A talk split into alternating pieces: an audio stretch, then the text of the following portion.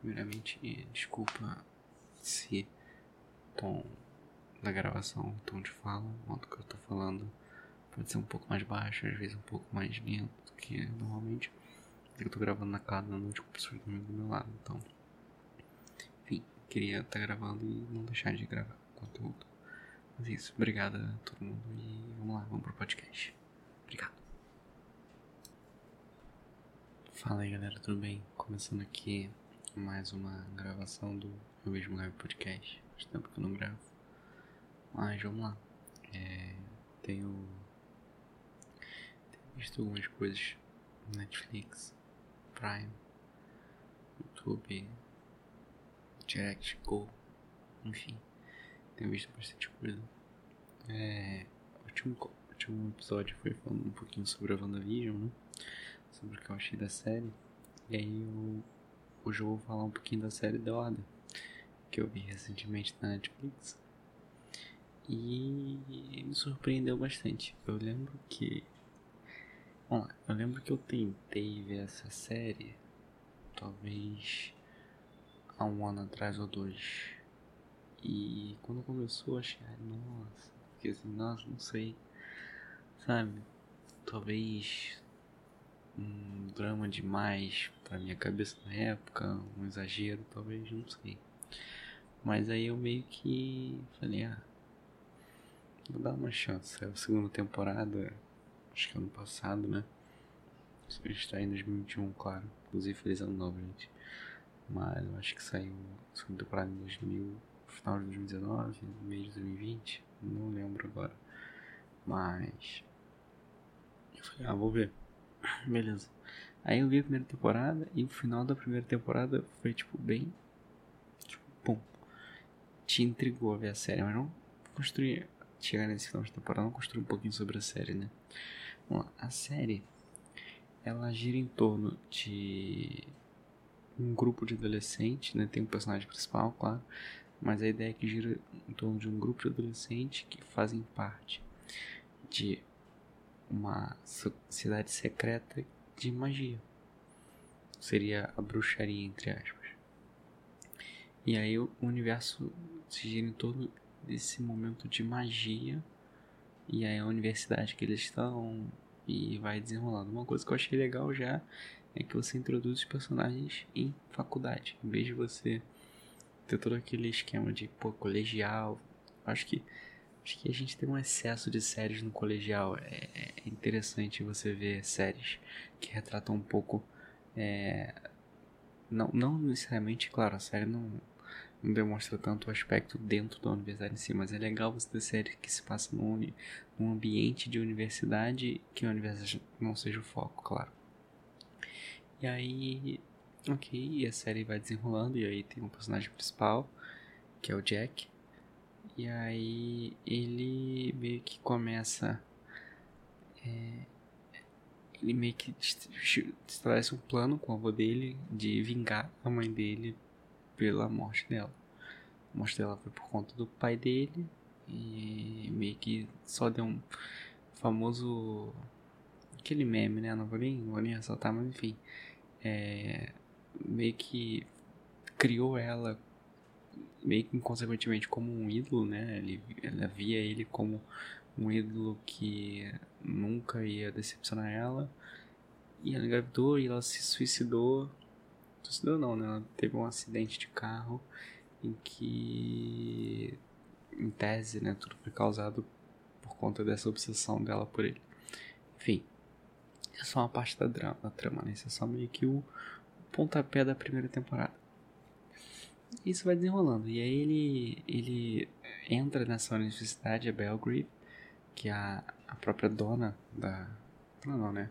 A reitora da universidade já chamou a atenção, te, criou um certo apego por quem o personagem é, né? Tipo, as características dele. Por mais que as pessoas em volta façam não, ele não é o perfil da universidade, porque eles queriam meio que segregar, né? Deixar bem elitista o grupo da, da faculdade. E, e ele não era essa figura elitista, ele era uma figura que viria, vem de uma talvez uma imagem um pouco mais humilde para os padrões da, daquela faculdade. E mesmo assim, ela falou, bateu o pé, seguiu o que tava na cabeça dela e cedeu pra ele a bolsa e chamou ele. E aí convidou ele para a sociedade. E, e aí passam-se testes, tramas acontecem, e meio que já no começo da série, em que você pensar, não, vai ser envolvimento de escola de magia, ele simplesmente chega e ele vira um lobisomem. Isso. É simplesmente assim. Te jogam ele como sendo um lobisomem e até a ideia da transformação do lobisomem é muito interessante. Eles têm esses, esses hides que eles chamam, né, que é como se fossem os casacos de feito de lobo, né, pele do lobo, e que lá dentro desse casaco vive o espírito do lobisomem que que vive ali magicamente, né? Foi, colocado ali magicamente e aí esse manto ele entra na pessoa e incorpora junto. Então meio que o espírito do lobo passa a conviver junto com o espírito dele. E gostei muito dessa ideia, achei bem interessante. Eu não sei se de repente já tem algum conceito histórico ou alguma outra série ou livro que tenha abordado dessa forma, mas achei bem legal. Uma coisa que me surpreendeu é que da primeira vez que apareceu o lobisomem, o gráfico foi bem interessante. Eu achei, nossa, um gráfico bem caprichado, bem trabalhado. Só que aí depois, não sei, parece que desandou. Não sei se não, não dava para o orçamento ficar mantendo várias cenas com o lobisomem depois que parece que a qualidade dos lobisomens foi, foi diminuindo, né? O primeiro, somente uma cena escura, pareceu super bem feito. Falei, nossa, tá, tá legal. E aí depois desandou. Talvez no finalzinho da série, né? Tinha tido uma cena ou outra com um gráfico até um pouco bom. Mas no geral, foi meio que assim, eles te deram um chamariz, tipo, nossa, tá bem feito. E aí depois você fica, ah, ok. E no final, ah, legal. Enfim. A série girou em torno desse do adolescente, ele, o relacionamento dele com a Alissa, os amigos que ele conhece, que são lobisomens também, os Cavaleiros de St. Christopher, é, e aí a, essa ordem né, da, da ordem da Rosa Azul, né, resumidamente, e, e a trama se envolve assim, ele querendo vingança, ele quer matar o pai dele, né, ele até, ele não, assim, é bom deixar aqui claro que esse episódio contém Spoiler, né? Eu já falei spoiler pra caramba. Mas aí ele encontra. Finalmente encontra o pai, enfim, ele organiza toda a estratégia dele de vingança. No último episódio da primeira temporada, você vê que ele tem sacadas muito boas. E ele consegue, ele não mata o pai, mas ele aprisiona o pai no Vadimekon, que é o livro da Saraiva, né?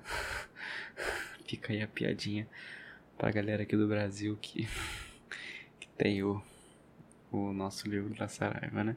De direito, se eu não me engano, são as leis. Posso estar enganado, corrijam. Mas. E aí. Consegue aprisionar ele e segue. E aí, quando vai acabar, né? A primeira temporada inteira foi construção do personagem, os amigos, amadurecimento, ele se envolvendo com a Alissa. E aí eles vão criando um relacionamento mais íntimo. E ele consegue no final a vingança contra o pai dele, que o poder do livro subiu a cabeça dele, ficou maluco queria, enfim, tinha potencial para destruir o mundo. Ele conseguiu a vingança dele e tudo ficou de boa, entre aspas. Só que aí no final meio que você toma um choque, toma uma paulada assim que você basicamente fala, não, peraí. Você basicamente deu um reboot em todo mundo, porque na série o que acontece? Existe um pó mágico você apaga as lembranças né, das pessoas. E aí o último episódio simplesmente chega ali, pega todos os personagens principais, que são os lobisomens, joga um pó neles e eles perdem a memória. E aí acaba a série assim. A primeira temporada aí você fica, não, não é possível. Não, não, não, não. Quando eu acabei a primeira temporada, eu juro que eu fiquei, mas nossa. Imagina quem viu essa temporada sem saber que ia ter uma segunda. E ainda ficou, deve ter ficado pirando na batatinha, uma expectativa absurda, porque assim, eu vou, vou deixar esse podcast para falar só da primeira temporada, né? Porque eu acho que, que falar, falar das duas temporadas vai ficar muito longo aqui, né? Eu já até resumi bastante a primeira, mas vamos lá. Essa série, pelo menos a primeira temporada, ela se passa assim, ela é uma série bem, bem razoável, bem boa no geral, porque ela pelo menos ao meu, ao meu ver, ela deu uma revigorada nas séries de magia, lobisomem, sei lá, vampiro não tem, mas dá uma revigorada sem que você é, é, sem que você perca muito a essência dos personagens. Eles têm umas piadinhas, tem aquele drama adolescente e tal, tem aquelas coisas meio estereotipadas de, de faculdade, mas da mesma forma eles conseguem entregar personagens é, bons personagens que, que criam, que te fazem criar um certo vínculo com eles. Isso é muito legal numa série, é muito difícil hoje em dia você ter isso em uma série. Então, assim, a primeira temporada ela começou bacana, ela se manteve estável, né? Eu vou falar que foi, foi solidamente bacana. No final, ela, ela foi, ela melhorou, trouxe um potencial a mais. Mas claro, não, não vou falar que nossa é a melhor série, não. Porque até eu não sei se vocês já pararam para ver, mas pega hoje em dia o ranking do IMDb, que é aquela database de filmes e eles não só database, né, avaliação, review, notícia, tudo você vai achar lá. Se pegar para avaliar aquilo ali, você vai ver que séries e filmes hoje em dia, se um filme de terror, por exemplo, que seja nota 4 hoje em dia na classificação do IMDb, você pode apostar que é um filme ok, um filme ok, com nota 4. Porque é, a, a crítica em relação a filmes de terror, ela tá muito mais pesada. Então, quando um filme tem 6, 7, é difícil fazer um filme de terror com nota 8 hoje, mas se um filme com nota 6, 7, você, você pensa assim, pô, o filme é bom, sabe? Existem alguns, na minha opinião, claro, que existem algumas notas questionáveis, mas não vem ao caso. Então, é, e aí, por no exemplo das séries, se você tem uma série com uma nota 7, mais ou menos, é isso, é uma série razoável, bacana, tem, tem uma boa história, tem uma, um bom desenrolar, bons personagens, e é isso. Uma série bacana, aquela série que você vê de boa, sabe? Que você não. Você cria um compromisso de ver a série, claro, mas não é aquela série que. que talvez, tipo, te faça perder noites e nada disso. Que nem foi Game of Thrones tirando o final do, enfim. É, mas é, são aquelas séries que te. Essa é uma série que é boa de se assistir, mas ela não te hypa tanto, digamos assim, né? Ela não cria, pelo menos para mim, ela não me criou uma hype. Nossa, não sei o que, não.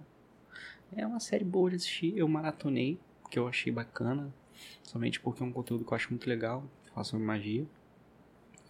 E é isso. É, e essa, se não me engano, no MDB ela tem uma nota de 7, alguma coisinha. Eu acho é uma nota sólida hoje em dia. É, principalmente, se você for ver até os episódios, todos os episódios se manteram com nota 7 alguma coisa, 7 alguma coisa. É, acho que nunca abaixo de 7, no máximo talvez 6,9, mas também nunca acima, nunca chegou num 8. Sempre, acho que o máximo foi 7,8, 7,9, não sei. Não lembro agora, né, no caso. Mas é isso. Então, no geral, a primeira temporada, minha opinião, é uma temporada, é uma, foi sólida, é, foi sólida do começo ao fim, né, no, no que o que ele propôs entregar ele foi, foi entregue, tanto personagem, construção de personagem, drama, relacionamento, conteúdo do universo mágico bem bacana, bem desenvolvido. Para mim, é sempre, claro, a magia, existem alguns, coisas mais padrões, mas outras, pô, legal você abordar dessa forma. Isso. Parabéns aos, aos diretores e criadores da série. E é isso. É... Próximo episódio vamos falar sobre a segunda temporada. É isso, gente. É, vamos lá. É, desejo a vocês um ótimo dia, uma ótima tarde, uma ótima noite, uma ótima semana, onde, quando quer que você esteja assistindo isso. Isso, muito obrigado. Fiquem aí, ó, comentem. E é isso, vamos participar. Tamo junto, gente. Até a próxima.